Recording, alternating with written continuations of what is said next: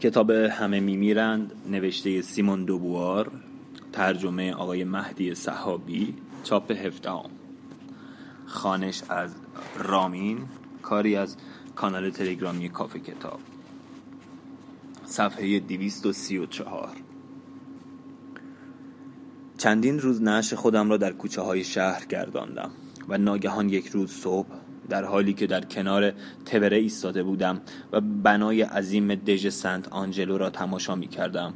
در آن سوی چشمانداز شهر در آن سوی خلای قلبم تپش زندگی تازه ای را حس کردم. این زندگی در بیرون از من و در جرفای درونم جریان داشت. عطر سیاه درختان سرخدار دیوار سفیدی زیر آسمان آبی گذشته من چشمانم را بستم و باغهای کارمونا را دیدم. در آن باغها مردی بود که در آتش آرزو و خشم و شادی میسوخت. آن مرد من بودم. او من بود.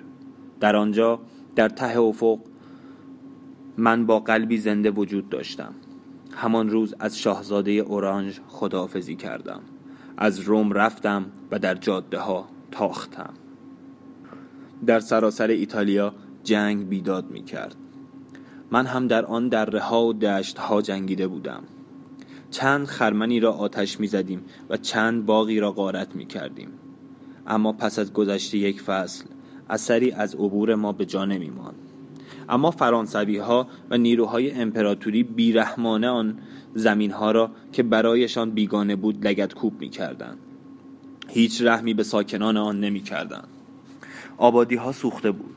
انبارها را منهدم کرده بودند. احشام را کشته و صدها را شکسته بودند. کشتزارها را به آب بسته بودند. چند بار در راه به گله از کودکان برخوردم که علف و ریشه درختان را میخوردند. جهان گسترش مییافت.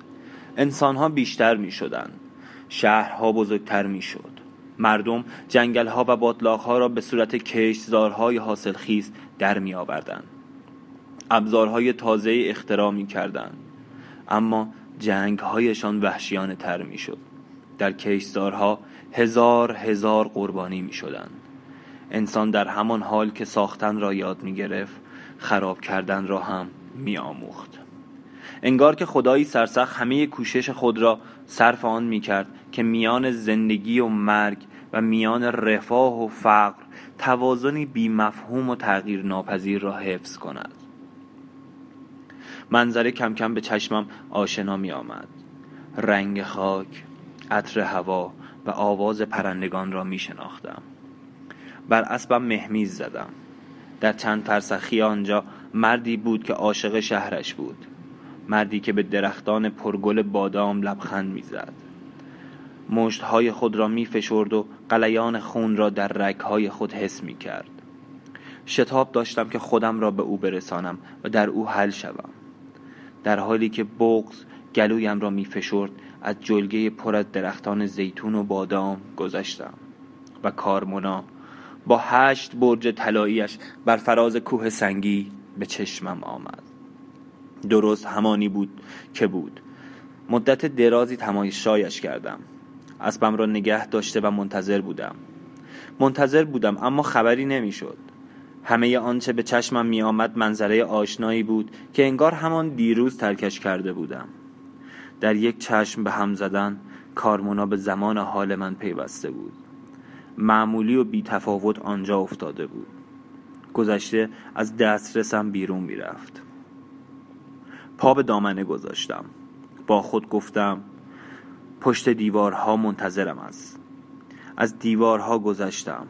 کاخ دکانها میخانه ها کلیساها دودکش های قیف مانند های صورتی و گزنه های پای دیوارها را شناختم. همه چیز سر جای خودش بود و گذشته در هیچ جا دیده نمی‌شد. مدت درازی بی حرکت در میدان بزرگ ایستادم. روی پله های کلیسا نشستم. در گورستان پلکیدم. هیچ خبری نشد. دستگاه های بافندگی قر و قر می کرد مسگرها بر دیگچه های مسی چکش می زدن. بچه ها در کوچه های سربالایی بازی می کردن. هیچ چیز عوض نشده بود هیچ خلایی در کارمونا دیده نمی‌شد. هیچ کس به من احتیاج نداشت هرگز هیچ کس به من احتیاج نداشته بود وارد کلیسای بزرگ شدم و نگاهی به سنگ فرش های انداختم که شهریاران کارمونا زیر آن آرمیده بودند صدای کشیش زیر تاقی ها پیچیده بود که در خانه ابدی خود آسوده بخوابید. آسوده خوابیده بودند و من که مرده بودم هنوز آنجا ایستاده و شاهد غیبت خود بودم. با خود گفتم هرگز آسودگی در کار نخواهد بود. شارل با خشم گفت تا زمانی که یک هوادار برای لوتر مانده باشد آلمان متحد نخواهد شد. گفتم هرقدر که از نفوذ لوتر کم شود فرقه های تازه نفوذ پیدا می کنند و همهشان هم از او متعصب ترند شارل گفت باید همهشان را سرکوب کرد. مشت نیرومندش را روی میز گذاشت. وقتش شده. تأخیر جایز نیست. وقتش شده بود. ده سال میگذشت. ده سال مراسم پرزرق و برق نگرانی های حقیرانه جنگ های بیهوده کشتار و کشتار. به استثنای دنیای نو در هیچ جای دیگری چیزی نساخته بودیم. مدت یک سال دوباره کمی امیدوار شده بودیم. فرانسوای اول از ادعایی خود بر ایتالیا و اتریش و فلاندر چشم پوشیده بود. آلمان پشت سر فردیناند متحد شده بود. و نیروهای ترک را در نزدیکی وین عقب نشانده بود. ایزابل پسر قوی و سالمی برای شار به دنیا آورده بود. ولیعهدی که تاج و تخت اسپانیا و امپراتوری را صاحب شود تأمین شده بود. پیزار خود را برای فتح امپراتوری کورتز آماده می کرد در اواخر فوریه 1530 پاپ در کلیسای اعظم بولونیا شارل را به عنوان امپراتور تحلیف کرد. اما کمی بعد دوباره ایتالیا و هلند ناآرام شد. شهریاران پیرو لوتر با هم متحد می شدند و فرانسوای اول تحریکشان می کرد سلیمان کبیر دوباره به تهدید دنیای مسیحیت پرداخته بود و شارل که شهریاران کاتولیک را دور خود گرد آورده بود برای جنگ با او آماده می شد گفتم شک دارم که بشود با سوزاندن زندیق های زندقه را از بین برد. شارل گفت آخر حرف واعظ های ما را گوش نمی کنند گفتم دلم می‌خواهد افکارشان را درک کنم. از این مسئله سر در نمی آورم شارل چهره در هم کشید و گفت شیطان در دلشان خانه کرده. هم او که آن همه از بدرفتاری با سرخپوستان آزرده شده بود در سر تا سر اسپانیا و هلند زیاده روی های آنکزیسیون را تشویق می کرد وظیفه مسیحیش حکم می کرد که با شیاطین مبارزه کند. گفتم برای مبارزه با شیاطین هر کار از دستم برایت انجام می دهم ناراحتی شار را درک می کردم اتکای ما به نیروهای لوتری برای مبارزه با پاپ و تکیه ما به کاتولیک ها برای مبارزه با اتحاد لوتری ها بند بازی بود که ما را به جایی نمی رساند. تا زمانی که نطفه هر نوع تفرقه عقیدتی را از بین نبرده بودیم نمی توانستیم آرزوی وحدت سیاسی را تحقق بخشیم. مطمئن بودم که می شود در این راه موفق شد.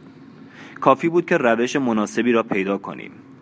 تنها نتیجه سرکوب زندیق ها این بود که آنها را جریتر کند واعظان به زبانی پر از دروغ و تعصب با آنان حرف می زدند.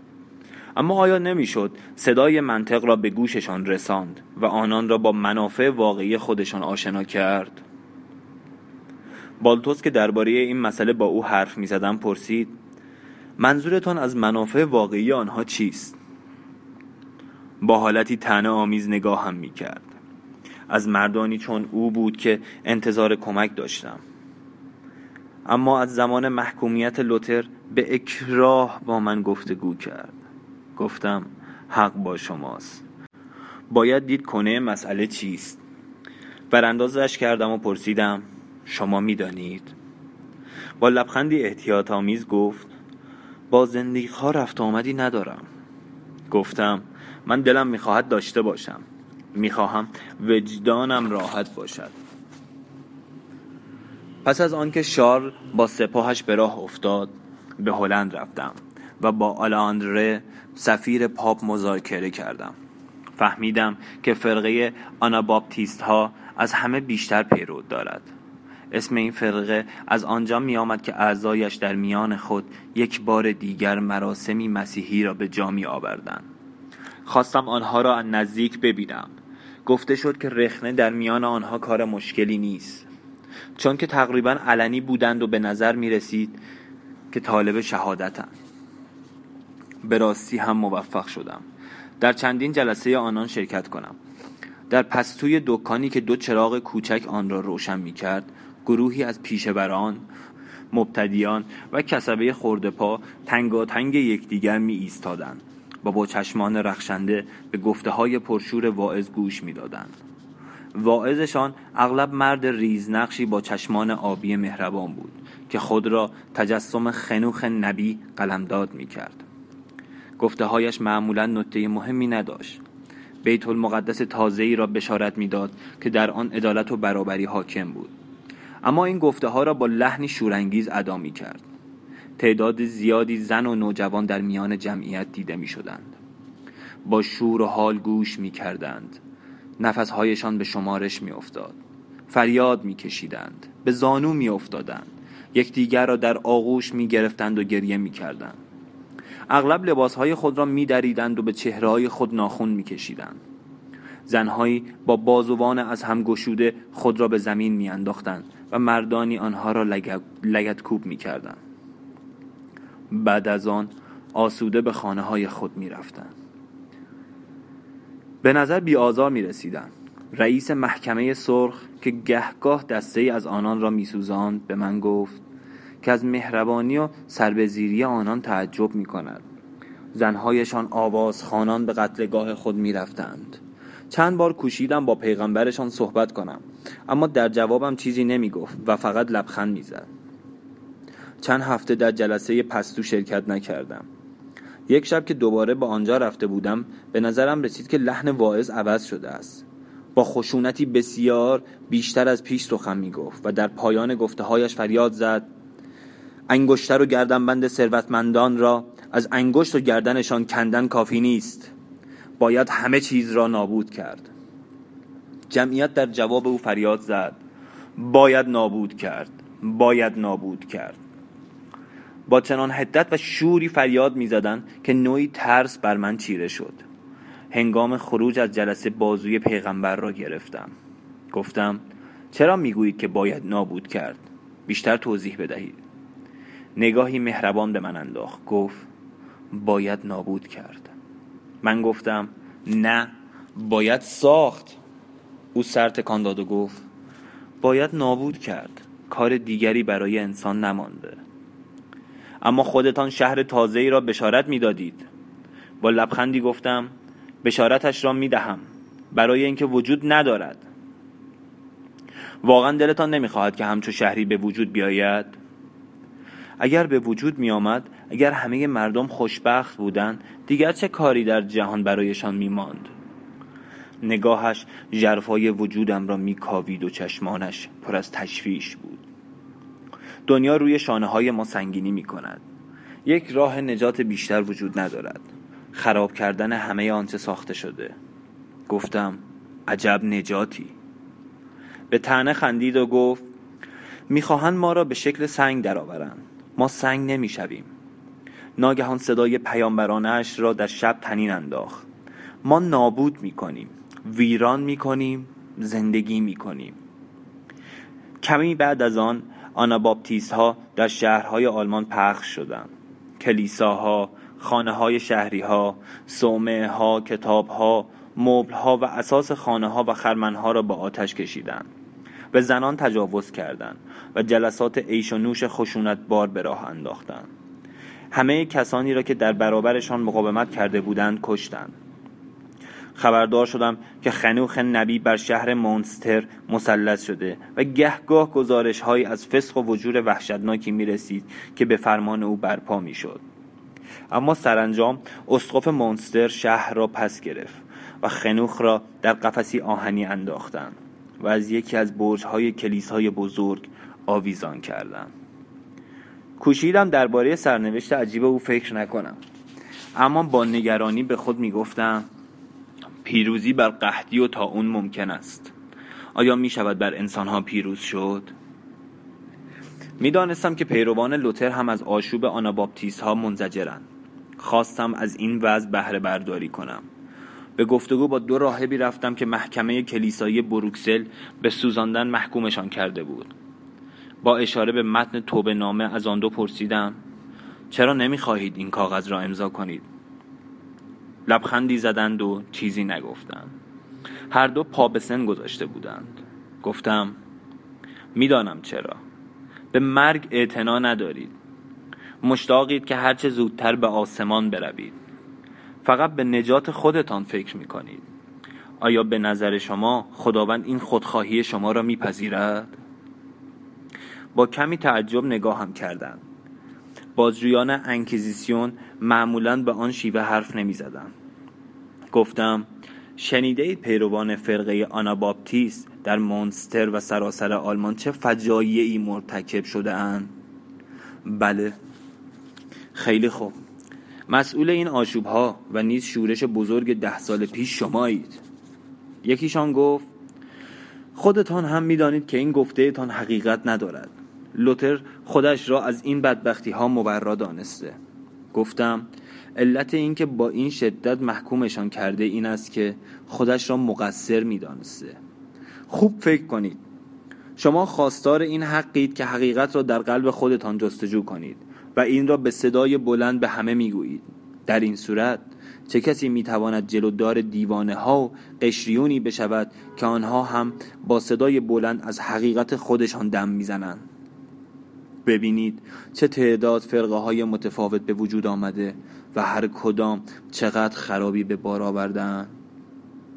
یکی از راهب ها گفت همهشان در اشتباهند گفتم این را چطور می شود اثبات کرد؟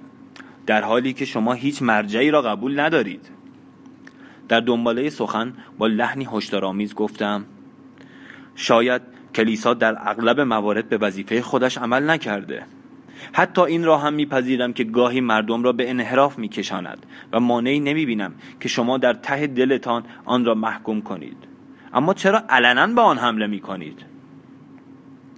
سر را پایین انداخته بودند و دستها را در آستین رداهایشان فرو برده بودند و به من گوش می‌دادند. چنان به درستی گفتارم اطمینان داشتم که فکر می‌کردم متقاعدشان خواهم کرد. گفتم باید انسانها را به وحدت کلمه رساند. انسان مجبور است با طبیعت نامساعد فقر بیعدالتی و جنگ مبارزه کند. نباید نیرویش صرف مناقشات بیهوده شود. در مردم تفرقه نیندازید. نمی توانید عقاید خودتان را فدای سعادت برادرانتان کنید. هر دو سر بلند کردند و آن یکی که تا آن زمان خاموش بود گفت سعادت فقط در یک چیز است. در اینکه آدم به حکم وجدانش عمل کند. فردای آن روز شعله های آتش در میدان بروکسل به هوا رفت. بوی وحشتناک گوشت کباب شده همه جا را گرفت. جمعیتی دور آتش جمع شده بودند و در سکوت برای آمرزش روح شهدا دعا می کرد به لبه پنجره تکیه داده بودم و چرخش خاکستر سیاه را در آسمان تماشا می کردم بیشورها. شعله ها آنان را زنده زنده به کام میکشیدند. خودشان این را خواسته بودند. همان گونه که بیشوری چون آنتونیو خودش را به کشتن داده بود. همانطور که بیشور دیگری چون به آتریچه از زندگی کردن سر باز می‌زد. خنوخ نبی بالای برج کلیسا از گرسنگی جان داده بود. آتش را تماشا می کردم و از خود می پرسیدم که آیا به راستی آنها بیشور بودند؟ یا اینکه در قلب آدمیان فانی رازی نهفته بود که من در نمیافتم؟ شعله ها خاموش شد. در وسط میدان چیزی نبود جز تلی از زغال و خاکستر به جانم ماند دلم می‌خواست مسئله را از آن خاکستر که با باد می‌رفت بپرسم.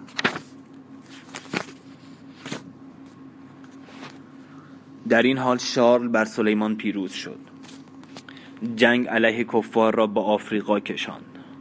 ریش سرخ راهزن را از تونس تاراند. ریش سرخ پاورقی. لقبی است که به دو برادر ترک به نامهای عروج و خیرالدین داده می شود که حکومت دست نشانده الجزایر را بنیان نهادند در اینجا منظور نویسنده برادر دوم یعنی خیرالدین است. ریش سرخ راهزن را از تونس تاراند و مولای حسن را که به سیادت اسپانیا گردن می نهاد به تخت نشان پس از آن به روم رفت تا عید پاک را آنجا بگذراند. در کلیسای سن پیترو روی تختی کنار تخت پاپ نشست. با هم نیایش به جا آوردند. با هم از کلیسا خارج شدند. برای اولین بار پس از چند قرن امپراتوری به عنوان قدرتی همسنگ قدرت پاپ شناخته می‌شد. اما در همان لحظه ای که این پیروزی بزرگ چشم جهانیان را خیره کرده بود خبردار شدیم که فرانسوای اول ناگهان مدعی جانشینی پسرش به جای دوک میلان شده و ارتشی را به تورینو فرستاده است. شارل گفت نه دیگر از جنگ خسته شدم. جنگ بس است. همه نیرویمان را تلف می کنند آن هم برای چه نتیجه ای؟ هم او که همیشه بر احساسات خود مسلط بود به هر طرف قدم می‌زد و با حالتی عصبی ریش خود را می‌کشید. گفت این کار را می‌کنم. سر میلان و برگونی با فرانسوا مبارزه تن به تن می‌کنم و هر کس که بازنده شد باید در خدمت برنده به جنگ با کفار برود. گفتم فرانسوا به همچون مبارزه تن در نخواهد داد. دیگر می‌دانستم هرگز کارمان تمامی نداشت. هرگز دست و بالمان باز نمی‌شد. بعد از خلاصی از دست فرانسوی ها باید با ترک ها مقابله می کردیم و بعد از شکست ترک ها باید به سراغ فرانسوی ها می رفتیم هنوز شورشی در اسپانیا فرو ننشسته بود که شورش دیگری در آلمان به پا می‌شد. همین که از قدرت شهریاران لوتری کم می کردیم باید به مبارزه با خودسری کاتولیک ها می رفتیم همه توانمان صرف مبارزات بیهوده ای می شد که دیگر حتی هدف آن را هم نمی‌دانستیم. وحدت آلمان و سلطه بر دنیای نو طرحهای بزرگی بود که دیگر حتی فرصت فکر کردن با آنها را نداشتیم. شارل اجبارا به پروانس رفت و ما به طرف مارسی رفتیم. بی آنکه موفق به تسخیر آن بشویم. اجبارا به جنوا برگشتیم و با کشتی به اسپانیا رفتیم. و به موجب پیمان صلح نیس از منطقه ساویا و دو سوم پیمونته چشم پوشیدیم. شارل زمستان را در کنار ملکه ایزابل که سلامتش به شدت به خطر افتاده بود در اسپانیا گذراند.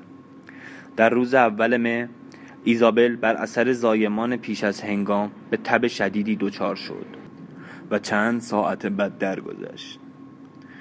امپراتور چند هفته خود را در ای در نزدیکی تولدو زندانی کرد. هنگامی که از آنجا بیرون آمد ده سال پیرتر می نمود پشتش خمیده بود و رنگش کدر و چشمانش تار شده بود. گفتم ترسیدم که دیگر از صومعه بیرون نیایید. دلم هم می‌خواست نیایم. بی حرکت می نشست و از ورای پنجره آسمان آبی نامهربان را تماشا می کرد به او گفتم مگر صاحب این امپراتوری نیستید؟ نگاهی به من انداخت و گفت یک روزی شما به من گفتید که سلامت و خوشبختی هم اهمیتی ندارد. گفتم آها هنوز این گفته را به یاد دارید؟ درست در همچون موقعی باید آن را به یاد می آوردم دستی به پیشانیش کشید. تازه به این کار که خاص پیرمردان است عادت کرده بود. گفت باید یک امپراتوری دست نخورده برای فیلیپ باقی بگذارم. سرخم کردم و چیزی نگفتم و سکوت عمیق و سوزان تابستان بر ما چیره شد. چطور جرأت کرده بودم وظایف او را برایش تعیین کنم؟ چطور جرأت کرده بودم در روزی که زمزمه فواره های گرانادا را گوش می کردم با خود بگویم زندگی و خوشبختی را من نصیب این مرد کردم. حال باید می گفتم منم که این چشمان بی فروغ چهره غمگین و دل سرد را نصیب او کردم. بدبختیش کار من است. دلش سرد بود و من این سردی را با چنان وضوحی حس می کردم که انگار به دست جنازه دست می کشیدم. مدت چند هفته در نوعی رخوت فرو رفتیم. استمداد ماری خواهر شارل که به نیابت از طرف او بر هلند حکومت می کرد ما را از آن رخوت بیرون کشید. در شهر گاند اختشاش هایی برپا شده بود. این شهر از مدت ها پیش از آبادی و گسترش شهر آنور صدمه می‌دید. بازرگانانش اکثر معاملات اکثر معاملات گذشته خود را از دست داده بودند و کارگرانش به بیکاری و نداری کشانده شده بودند. هنگامی که ماری خواست از همه شهرها عوارضی سراسری دریافت کنند مردم گاند حاضر به پرداخت آن نشدند. سر به شورش برداشتند و حکم استقلال داخلی شهر را که در سال 1515 صادر شده بود پاره کردند. شورشیان تکه های کوچک این حکم را به عنوان علامت شناسایی به لباس های خود چسبانده بودند و به آن مباهات می کردند. یک قاضی را کشته بودند و به قارت شهر پرداخته بودند. از شاه فرانسه اجازه عبور گرفتیم. و در روز چهارده فوریه شارل همراه با ماری نماینده پاپ سفیران شاه زادگان و اشراف آلمان و اسپانیا وارد گان شد. پشت سرش ارتش سواره امپراتوری و بیست هزار سرباز مزدور روان بودند. ورود این لشکر عظیم و باروبونش به شهر پنج ساعت تمام ادامه داشت. شار در دژی که چهل سال پیشتر در آن به دنیا آمده بود مستقر شد و نیروهایش به محله های مختلف شهر رفتند و فورا دست به کار سرکوب شدند. بعد از گذشت سه روز از حکومت وحشت سران شورشی دست از مبارزه کشیدند. محاکمه در روز سوم مارس شروع شد. دادستان کلمالین گزارش جنایات شهر را تقدیم امپراتور و نایب او کرد. هیئتی از اهالی شهر آمدند و از نایب السلطنه تقاضای بخشش کردند. اما او با خشم تمام به گفته هایشان گوش کرد و گفت که خواهان سرکوب بیرحمانه شورشیان است. به شارل گفتم از تنبیه کردن خسته نشده اید. با تعجب نگاهم کرد و گفت عواطف من چه اهمیتی دارد؟ دوباره ظاهر آسوده خود را باز یافته بود. بسیار می‌خورد و مینوشید. چون همیشه به ظاهر خود می رسید از رفتارش نمی‌شد. به خلایی که در قلبش وجود داشت پی برد. واقعا فکر می کنید که اینها جنایتکارند. سر بلند کرد و گفت مگر سرخپوست های آمریکا جنایتکار بودند؟ خود شما به من یاد دادید که بدون بدی کردن نمی شود حکومت کرد. گفتم به شرطی که بدی فایده ای داشته باشد. باید یک نمونهش را ببینم. وراندازش کردم و گفتم آفرین. سر برگرداند و گفت حق ندارم ارسیه فیلیپ را به خطر بیاندازم. فردای آن روز اعدام ها شروع شد. شانزده نفر از سران شورش را گردن زدند. در همان حال مزدوران اسپانیایی دست به کار قارت خانه های شهری ها و تجاوز به زنان و دختران آنان شدند. به دستور امپراتور محله با همه کلیساهایش خراب و قلعه به جای آن برپا شد. دارایی عمومی شهر گاند را مصادره کردند. اسلحه توپها مهمات و ناقوس بزرگ آن را که رولان نامیده می‌شد ضبط کردند. همه امتیازات ویژه شهر ملغا شد و ساکنان آن را واداشتند که در مراسمی همگانی اقرار به گناه و تقاضای بخشش کنند زیر لب گفتم آخر چرا؟ چرا؟ ماری کنار برادرش نشسته بود و لبخند به لب داشت سی نفر از بزرگان شهر با لباس سیاه و سر و پای برهنه جلوی امپراتور و خواهرش زانو زده بودند پشت سرشان شش نماینده از هر سنف پنجاه بافنده و پنجاه نفر از نمایندگان توده های مردم همه یک تا پیرهن و ریسمان به گردن ایستاده بودند. همه سرها به زیر انداخته بودند و لب به هم می فشردند خواسته بودند آزاد باشند و به سزای این جنایت آنان را وامی داشتیم که زانو بزنند. در سراسر آلمان هزاران نفر را شلاق زده. شقه کرده و سوزانده بودند. در اسپانیا هزاران نفر از اشراف و شهری ها را گردن زده بودند.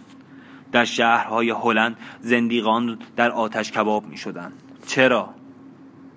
آن شب به شارل گفتم می‌خواهم بروم آمریکا. گفت حالا؟ بله حالا. این آخرین و تنها امیدم بود.